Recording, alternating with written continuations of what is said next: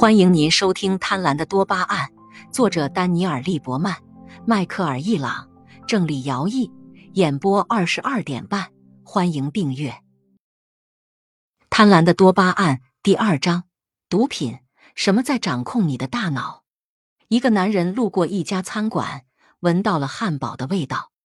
他想象着自己咬了一口汉堡的感觉，似乎品尝到了美味。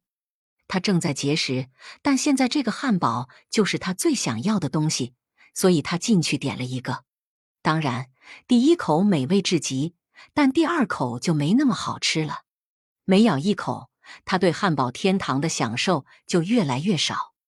不管怎样，他最后还是吃完了。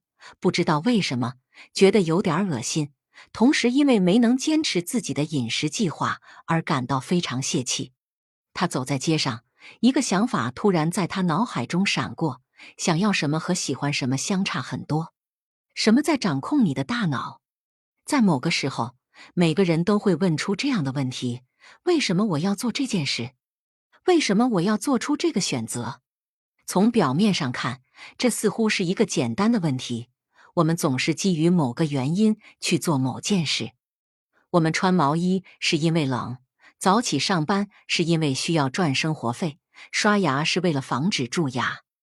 我们所做的大多数事情都是为了另一件事，比如取暖、有钱付账单、避免被牙医骂。可问题在于，这种问题是没有穷尽的。为什么我们要取暖？为什么我们要赚生活费？为什么我们要避免牙医的责骂？孩子们对这个游戏再熟悉不过了。该睡觉了，为什么？因为你明早要上学。为什么？因为你需要接受教育。为什么？如此问个没完。哲学家亚里士多德也玩过同样的游戏，但他的目的更为严肃。他审视我们所做的一切，想知道是否存在一个终点。你到底为什么要去工作？你为什么要赚钱？你为什么要付账单？你为什么要用电？最终的目的是什么？有哪件我们追求的事只为了它本身，而不是为了其他事？亚里士多德认为这样的事是真实存在的。他认为，在每一串为什么的终点都是同一件事，它的名字叫幸福。我们所做的一切，最终都是为了获得幸福。这一结论很难反驳，毕竟。有能力支付账单和电费，让我们很快乐；拥有健康的牙齿和受到教育，也让我们感到快乐。我们甚至可以快乐的承受痛苦。如果这一切都是为了一个有价值的缘由的话，幸福是引导我们人生旅程的北极星。当面对一系列的选项时，我们都会选择一个能带来最大幸福的选项，但事实并非如此。我们的大脑不是这样连接的。想想有多少你认识的人，只是出于机缘巧合落入了如今的职业轨道，或者仅仅是根据他们以为正确的直觉就选择了某所大学。